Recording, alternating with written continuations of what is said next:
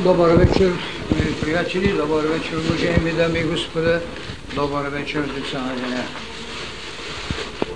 С обетността на нашето служение, децата на деня са призовани да изпълнят своето пътуване в името на мъдростта. Път на мъдростта. Благодаря ви.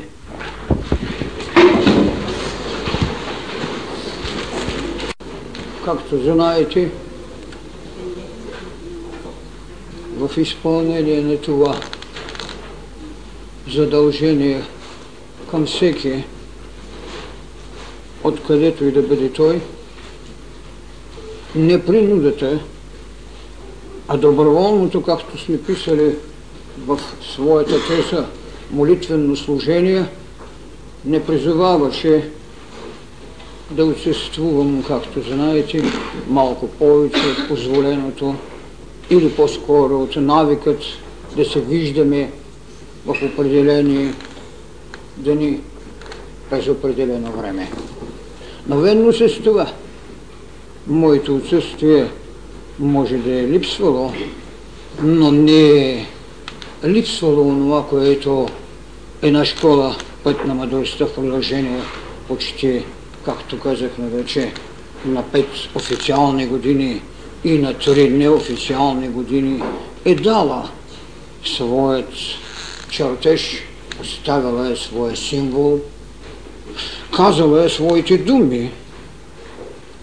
И следователно вие, според иерархията на своето знание, било от символите, които са оставени, било от словата, с които се запаметила необходимостта, за да се живее, или с търсението, което непрекъснато смущава сърцето на посветения, можехте да живеете и трябва да живеете.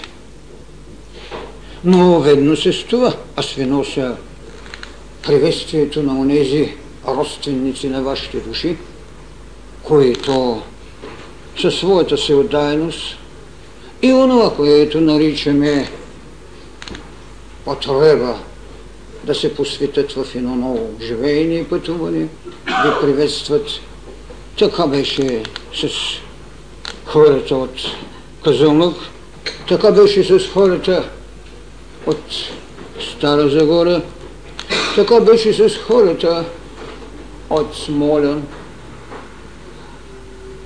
Така че имате тяхната взаимност в идеята на преданността много е трудно да се измерят параметрите на една мъдрост в преданност. Тя винаги е алкаеща, тя винаги е искаща. Защо? Защото човекът преди да стигне до ковчега на голямото посвещение е минал през няколко малки таинства – с които са отваряни неговите духовни очи, с които са заработвали уния духовни антени, които му препращат знания, което не можете, както се казва, да купите нито с пари, нито да го надживеете с умования, каквито някои си позволяват така че имате тяхната обич и преданост. Имате регистрирана преданост от страна на София, която направи голямото тържество, невероятно голямо, както по присъствие, така и по другите си дела. За един от нашите голями празници, който ние форума за духовна култура го внесахме в жизненност, а след това вече укази му дадаха право на съществуване. Ние го правихме тогава, когато нямаше укази. Тази будност, на която те дадаха признание, беше демонстративно и достойно направена в София. Така, благодаря на всички, които са имали в себе си търпението за тази нова среща, където лекцията е духовната вълна на мъдростта, тенденции в националния дух. Аз слагам едно подзаглавие, наричам мисиянското обричане. Защо? Защото духовната вълна на мъдростта не значи, че човечеството не е имало своя мъдрост. Но тя е мъдрост на личността, мъдрост не само на посветение, мъдрост и на обикновение, която цяло, цяли народи са нарекли народна мъдрост, но не изведи от себе си това, което се нарича духовна вълна. Както любов е имало между човечеството още от сътворението, като потреба за взаимност, като потреба за защита, като потреба за надмога на това, което страстите или това, което законът е диктувал, могат да ви поставят в неудобството, че сте грешник – или че сте пролюбодеец, а тя, като духовна вълна, вече любовта беше нещо изключително. Тя се зададе в доктрината си установките да простиш. Да простиш и да обичаш врага се. Разбира се, вие знаете, че сменихме думата враг с събожник, защото не може сътворителят, не може сътворителят да ви създаде враг. Връждуването е поведение на ума, който преценява че някой е ограбил нещо от него или че някой го е докоснал в неговата отрицателна енергия. Иначе не може сътворителят да ви създаде враг, както не може и не бива религията да създава анатеми. Така че любов, вън от доктрината, вън от духовната вълна на любовта е имало. Вие знаете за Еруса. Всички религии имат свои божества на любовта, но нямат духовна вълна на любовта. Нямат градацията на посветение в служение на всемирността. Тази всемирност в учението на любовта примерно е от 3 или 4 милиарда изповедници на Христовото учение, това е отделен въпрос колко са могли да приложат да обичат врага си. Отделен е въпросът колко са могли да простят. Ето защо ударението, което тук е сложено, тенденциите в националния дух, но от кое? От духовната вълна на мъдростта. Зато и аз искам да се спря. Какво даде тя? И кои нейни същности влизат в душевността? Първом, на националния дух, като предрече в онова духовно цяло, което един народ – в историческия път осъществява последователността на социалната си градация от, от личност, семейство, племе, държава, универсалност. Защото има държави, които бяха универсални, каквато е била римската, или каквато е била битката на един Наполеон да направи универсалност, или каквито са сега нашите мъчения да направим Европа да интегрираме Европа с всички уния потребности, които историята е оставила, за да може едно общество в социология да се изгради, да може едно общество в молитва да се изгради, да може едно общество в волята на Цезара да върви към просперитет, да прави универсална държава, да прави универсален храм, да може една религия да обслужи, независимо от иерархиите, какъвто голям конфликт се изживява на тази земя, когато един Аспарух идва със своята българска теза, държава и земя и среща други изповедници с други тенденции, тогава ето за това трябва да кажем какво направи духовната вълна на мъдростта и от тук какви енергии, какви постулати, какви нравствени категории и какви молитвени приложности подаде на човекът, за да може тази доктрина в своето осъществяване да остави това, което нейната върховна даденост и беляза. А какво е то, както казахме, мисианското обричане? Няма зло, има не еволирало добро.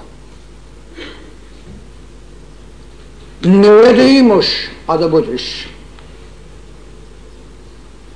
Цялата поредица, с която тя постави на изповедание тенденциите, които ни остави едно старозаветие в лицето на Моисей. Какво рече той на унези, които трябваше да ги изведе? Елате да ви изведа от червеното море, т.е. от страстите. Какво рече Христос? Хвърлете мрежите, за да ви научи да ловите човече. Какво рече доктрината път на мъдростта, духовната вълна? Те ви рече нещо много естествено. Това е да освободим Бог в човека. Бог в човека.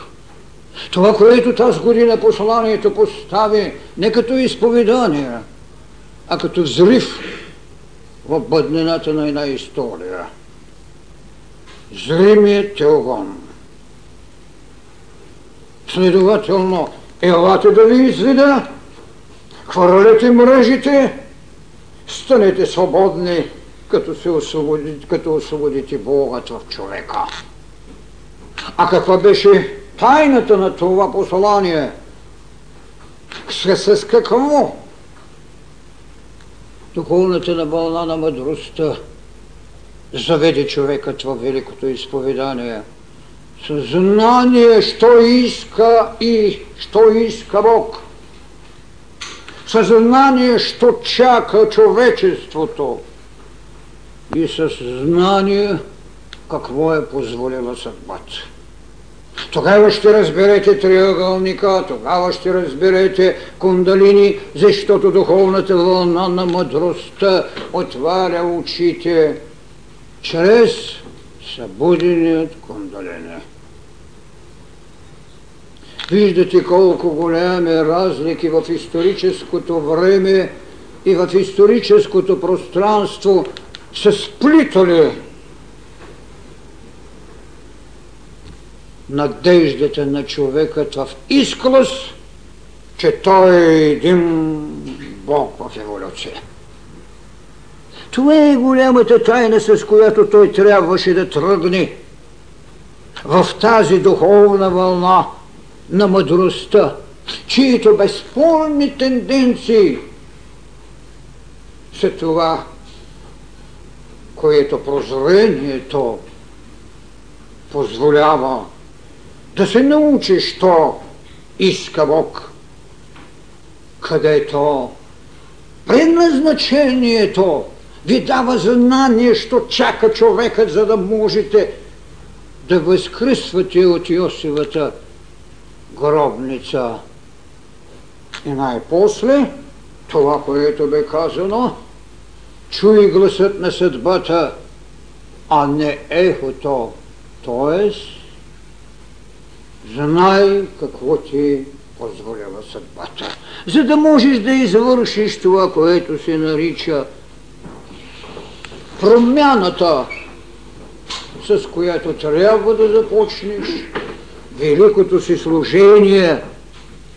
И тогава, когато една личност получи всичкото това право на водителство сама на себе си в присъствието на едно начало. Началото на мистичната за реалност да се осъществиш в неговата тайна. И тогава да приложиш това, което е казал. Не да имаш, а да бъдеш. Не да простиш, а да знаеш. Не битката за човека, а битката за Бога от човека. Така, ние тогава ще потърсим с тези енергии, когато човекът тръгне към своето осъществяване, може ли да намери хармонична даденост, с която да изгради разлика в единството си с Отца и с националния дух? С какво е дарен един национален дух, за да може да възприеме тезата на духовната вълна на мъдростта?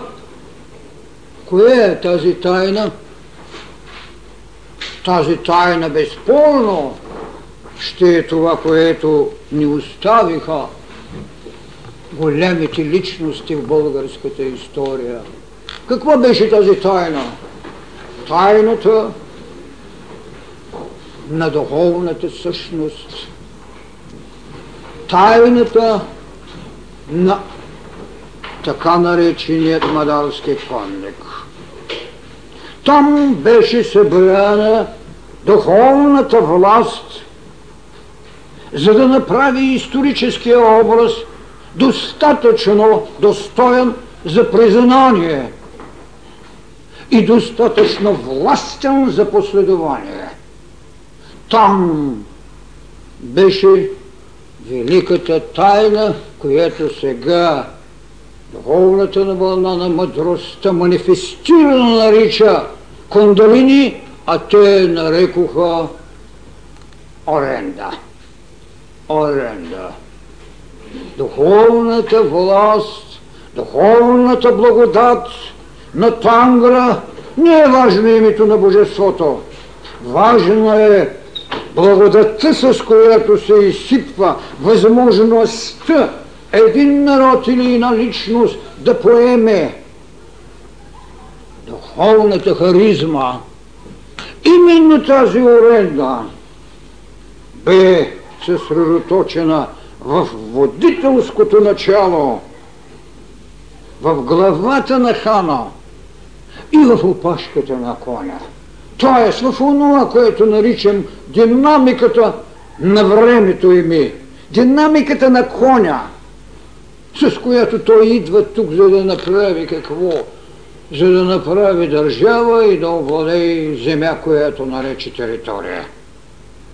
Виждате как се е преливало в народната същност, духовна енергия, чрез ханът, чрез конят. По този начин се е създавало какво? Това, което наричаме тенденции към националния дух. Ама тенденциите не са само термин.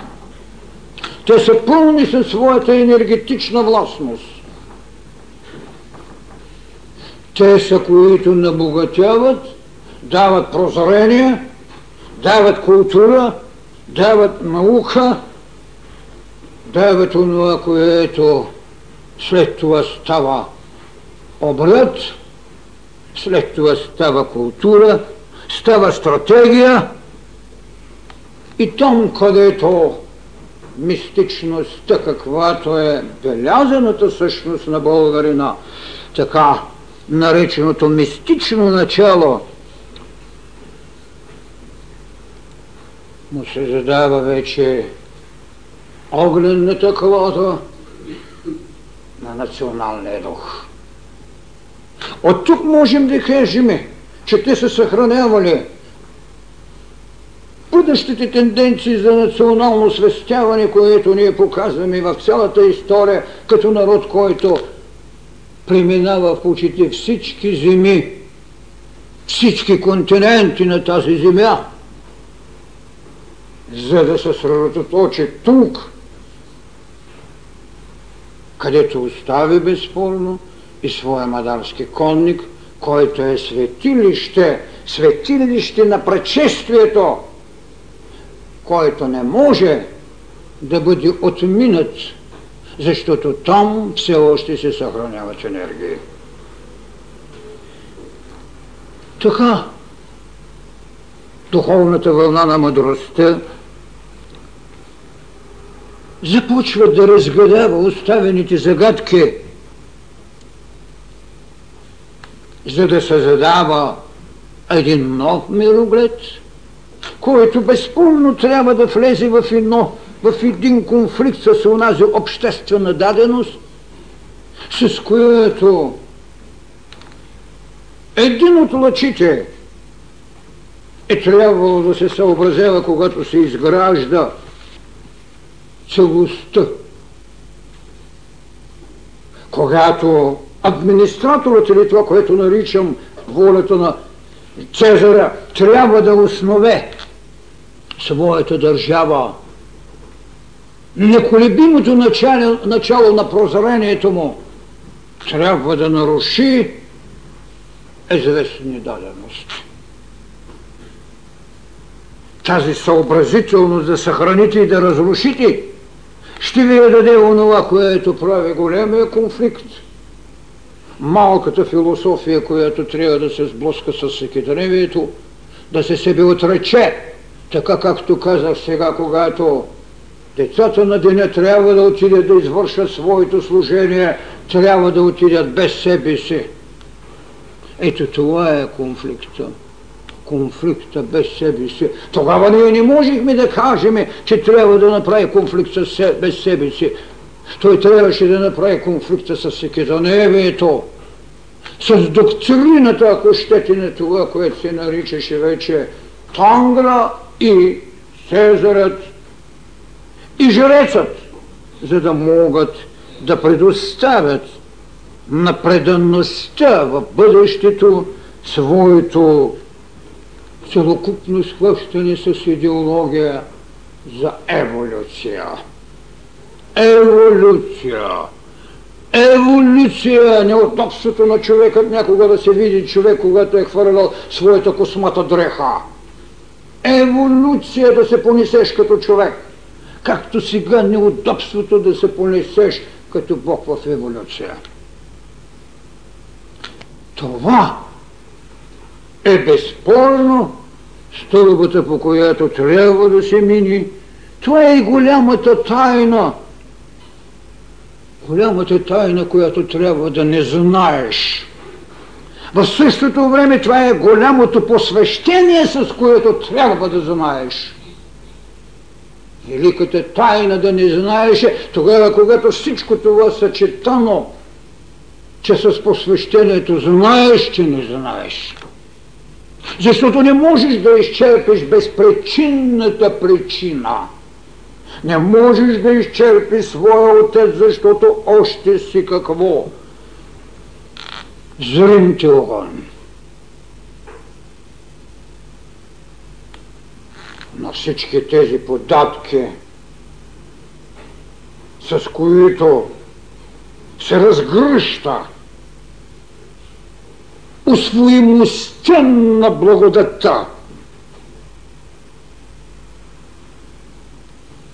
Стават храна на онова духовно светилище, което ние наричаме национален дух.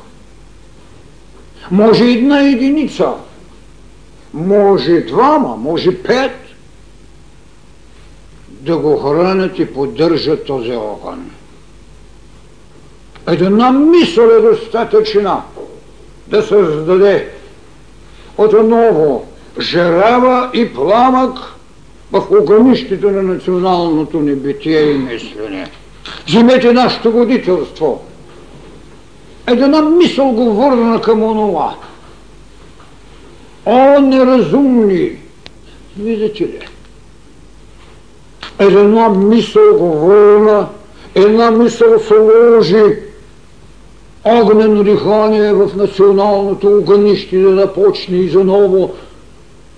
И там, в пепелта, отново, отново, националната ни същност да се възвръща към своята потреба за всяко историческо време и за предназначението, каквото на нашата духовна властност не е позволила да направим духовна вълна на мъдростта от тук да даде трапеза на света. Така че, когато трябва да говорим за тенденциите в националният ни дух, ние безспорно трябва да имаме тази голяма схема, която духовната вълна на мъдростта е оставила и ще остави на човечеството, за да може онзи, който иска да отиде да нагрее премръзнали ръце, да има своето огнище, защото това, което мъдростта е правила в със своите богини, в митологиите е също един добър показател. Вие знаете, че от Сарасвати излезе човешкия род. Вие знаете, че Атина Палада излезе от главата на Зевса, но с кого водеше битка Атина Палада? Водеше битка с Посейдон, с Богът на водите. И тогава, когато той със своя треножник искаше да пали огньови, а какво е водата? Астралният образ на светлината и все пак астралният образ. Атена Палада води битка с него. Вижте, мъдростта води битка с астрала. Когато той със своя треножник иска да извоюва победа, тя забива своето копие и всеки знае копието на Атина Палада, от което изниква дървото на победата и дървото на знанието. И ще продължава тази битка, но това е битка на личностите, битка на нашите полета. А представете си сега битката на духовната вълна на мъдростта, тя няма да се занимава само с астрала си. Тя няма да се занимава само с своя ментал. Защо? Защото тя създава духовна вълна. Защото тя създава доктрина с принципи. Защото тя създава добродетели като категории на нравственото ни и пътища. Тази същата Атина Палада вие ще я видите в една битка с кого? Нали знаете голямата е битка, която те води с ар, Арахна, хубавата девойка, която е златната качка не по признанията на народните там демокрации. Златната качка – води битка с нея, оная казва, че ще бъде по-съвършенна от своята богиня на мъдростта. И какво? Атина Палада е преобърна в паяк, защото Атина Палада я победи в своята тъкан. Своята тъкан. А рак не остана да тъче. Пая жената. А какво е тя? Интелектуалното, менталното поле. Вижте един там остана в морето с треножника си, другия с пояка си. Това е... Ако така ни изхвърлим и доктрината на мъдростта, а след това вече ние поставим в нейната цялост на присъствие, като не доктрина на мъдростта, а като духовна вълна на мъдростта, тогава ние ще разбереме цялата изворност. Ето дадена в сравнението цялата изворност на одухотворената материя, за която тази духовна вълна ви каза, че тя е изведена от една голяма идея. Идеята на двобоя между дух и материя позволила на възкръсналият да каже, ето, аз съм твоя властник, а не ти. Така, тези тенденции влезли в националното огнище дават своите огнени езици. И така една нация носи белезите на една съхранена потенциална възможност не само на просветление, а на великата идея на служението. Великата идея на служението. Това е голямата разлика, с която трябва да познаваме тогава, когато искаме да ги поставим тези неща – зато и ние разгледахме между двете корици на духовната вълна на мъдростта, седемте лъча, с които се осъществяваше културата, както на отделната личност на обществото, така и на цели нации.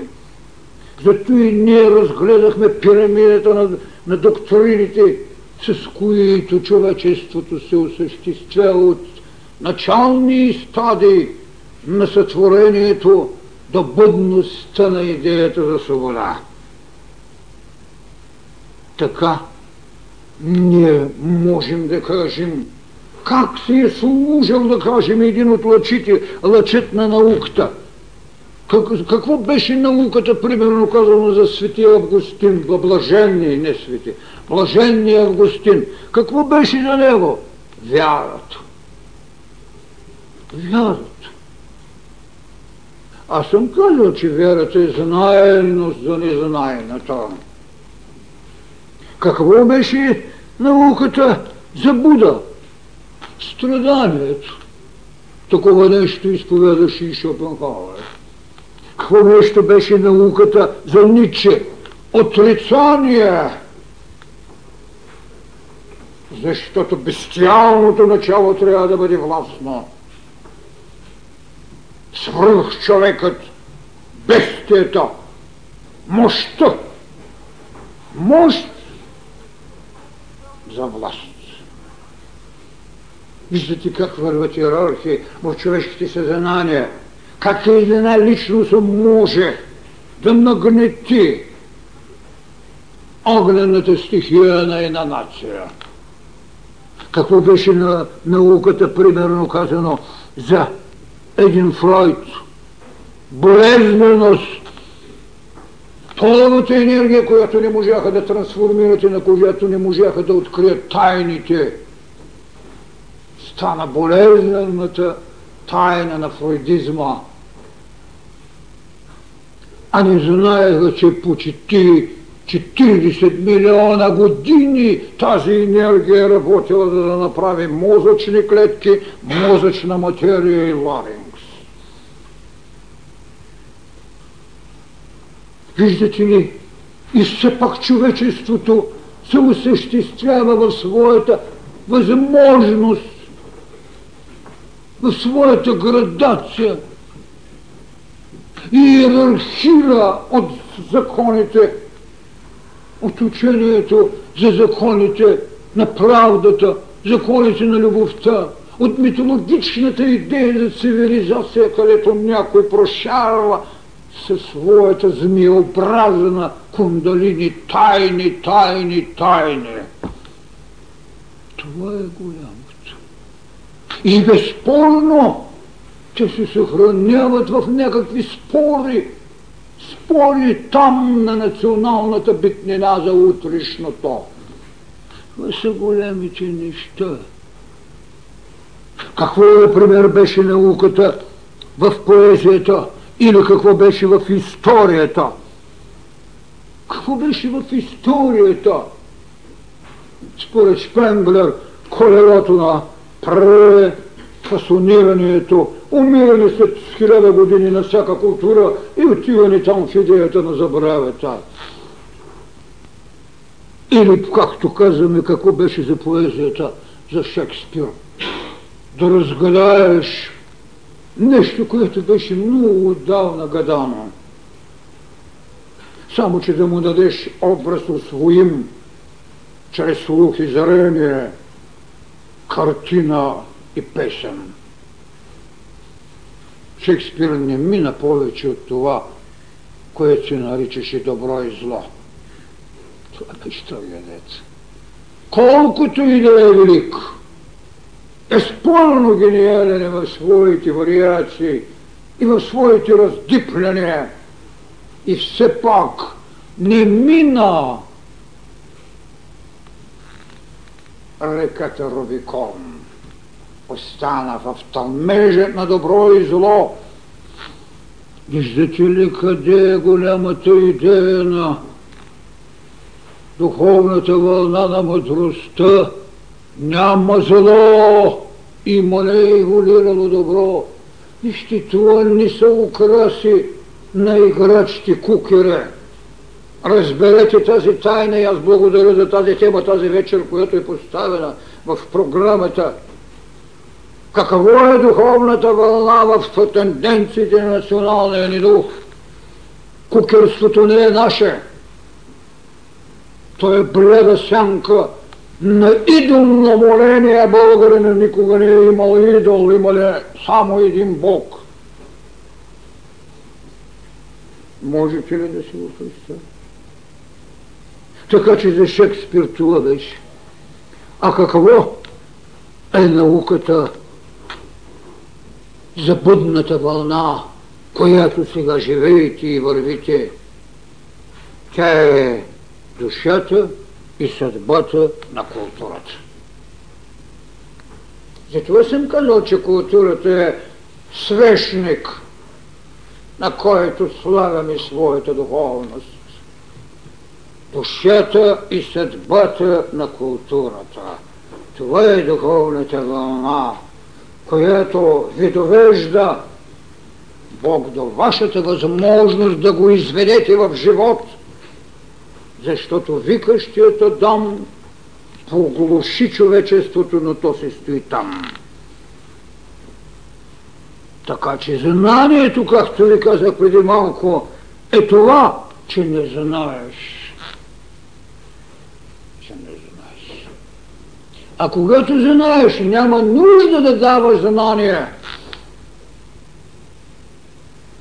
Някой да дойде да ме учи какво значи възкресение или какво значи мировият поруша. Това са трагедиите. И аз се очудвам, когато някой в съблазън за лично величие или поклонение на нещо друго, каквото често чувам, отива зад гърба ми да говори не непристойности, стойности, които въобще не могат да бъдат човешки. Защото онова, което обезличава човека, той е винаги подлост. А подлостта няма образ, който може да бъде показан. А онзи, който има образ показан за достоинство, той не говори зад гърба.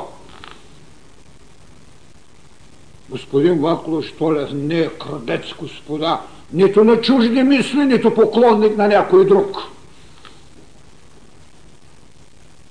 Господин Толев ражда и този, който го е страх да бъде опериран в безплодието се, нека дойде да го оплодя. Това е духовната вълна на мъдростта. Тя е душа и съдба на културата. Между тези две корици, разтворете ги аз какво казах?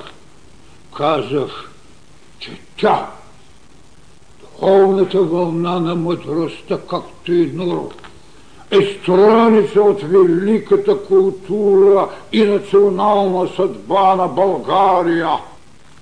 Не съм шовинист, нито националист.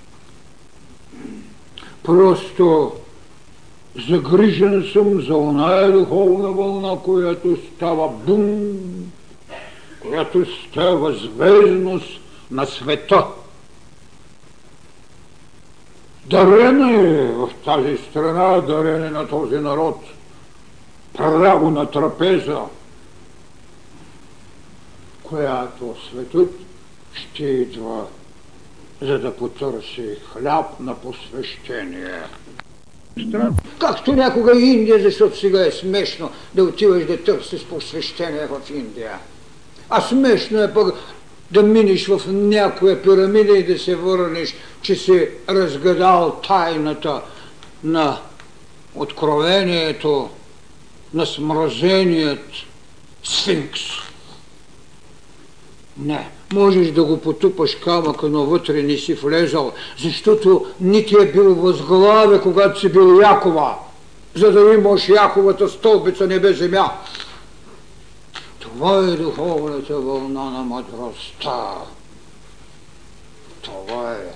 А тя, както ви казвам, от своя страна ще нахрани всичката наша националност. Защото национална будност като тенденция на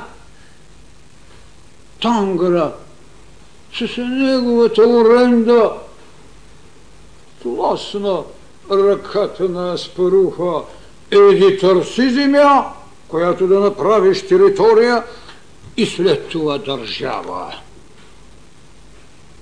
Или това, което направи след това идея за култура, поискай, поискай дух на щедрост и раздай на света без притеснение, че ще обеденееш. Не се обеденява от щедрост. Не се обеденява. Особено когато е духовна щедрост. Обединя ли Христос? Не. Украдаха го, добре, но не обединя. Или ще поискаш от идеята за жертвата,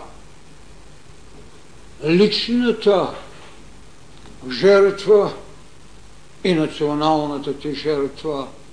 Аз няма да се откажа от тезата си, че ние приехме робство без да сме роби, заради голямата жертва да предоставим на Европа право да прави цивилизация и да изпрем азиатската инвазия.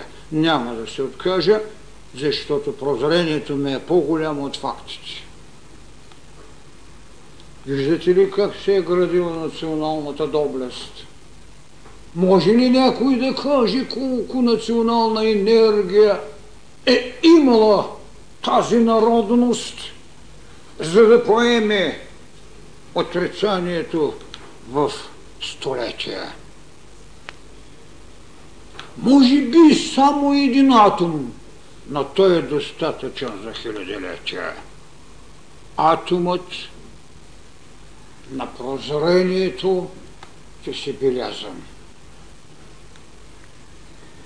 И така ние трябва да вървим от една идея, да поемем отрицанието, за да създадем култура към една идея за месиянството, което нарекох и в началото още обричането.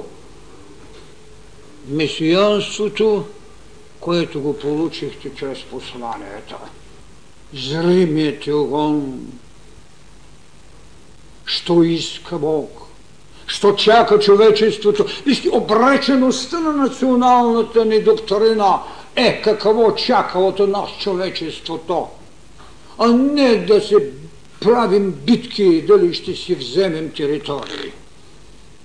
Не време както каза Христос, да хвърлите мрежата, а както казва мъдростта, да освободите Бог от човека, за да имате свободата на несъвършенния още, разбира се, зрим теогон.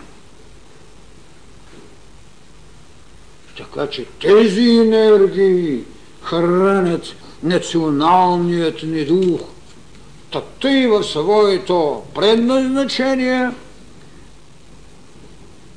да запази водителството не в хероичното начало, а в аскетичната даденост, на която безспорно бяхме храмово служение чрез своя исихазъм.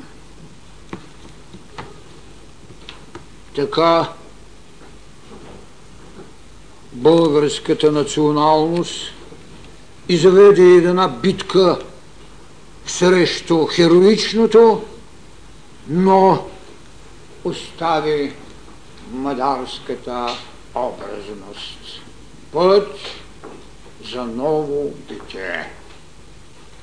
И в света, него време, вие няма да намерите вън от митологичните божества образ толкова властен и толкова духовно осветен, като мадалският конник. Шадраванчета ще намерите на модерните ренансисти, но това велико таинство, наречен мадалския конник, го няма. И зато и тази велика поредица от историческите надкрачвания някъде от Хималаите през цялият азиатски континент, през руските степи и реки до тук. Този народ ся. И тук той пожена, пожена духа на победата срещу милионна Византия. Така че Моисей който извика Елате, за да ви изведе от червеното море, отмина. Няма место. Червеното море си остана при тях. Той е в душите ми. Те взаимно, братовчеди Исаки и Исмаил, още продължават да се изтребват продължават да се изтрепват. Исаак и Исмаил, детето на рубината и детето на Сара, господарката, продължават да се изтрепват. Защо? Защото там стои око за око, зъб за зъб. Защото там в пирамидата на историческите божества Имате безименен Бог, а ние говориме за един еволиращ, ние говориме за един зрим теогон. Това е голямата тайна. И безспорно, с какво храним и ние националния си дух? Ние не го храним вече с добродетели. Ние го храним с онова, което се нарича безумие в мъдростта. Това е. вътрешното откровение. Това е което улеснява човечеството в неговата посредственост. Да го наричаш безумният във върховенството му, че е лот. Няма лучи. Националният дух на България не раждал луди. Така, Христос им каза, както ви казах, оставете мрежите, мрежите, арахне, оставете съображенията да хващате риби, защото аз искам да ви науча да хващате човеци. А кога е човекът? Когато е надмогнал и червено море, и когато е хвърлял мрежата, когато можеш да обичаш врага си. Така, българската страница е духовното царство на мъдростта. Той има ключовите, а ключът е знание, знание за тайните. Така че различията, които Кундалини ни е давал, това е личната ни възможност да го поемем, а в езика на окултизма това се казва ерархия на посвещенията. Затова казах посветеният знае, но тайната си остава незнанието. Ерархия на посвещението. Там вече кундалини дава толкова, сколкото може да се понесе. Така, ние се задаваме една жива схема, в която расовият, а след това и племенният духове бъдат и така се задават онова, което наричам не биография, а характеристика на националното ни богатство. Никой не може да попълни онова, което една философия на откровението ви дава с една тенденция на рефлекса. Отдавна ние сме се освободили от рефлексия. Затова белегът на дарованието е израз, с който даваме възможност на който може да дарява, в несъмнение да бъде щедър, защото можем да понесем видимата тайна на зримия Бог. Това можем да понесем. И тук е благодата на духовната вълна на мъдростта. Тук е това, което казвам, мисианското ни обричане. Присмихът е хубаво нещо, защото чрез него малкият се удовлетворява, че върши големи работи. Подлостта е вторичният белег на липсващо достоинство. Героичният винаги ще вика някого на дуел, когато го няма. С скелети битка ни се води. С души – да.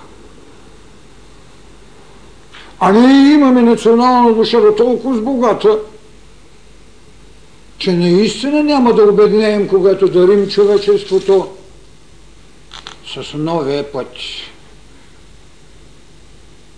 Ако се отказали да минат червеното море, ще продължават своята самоунищожителна битка. Ако някой не може още да хвърли мрежата заради своето мисловно награждение, ще лови риба.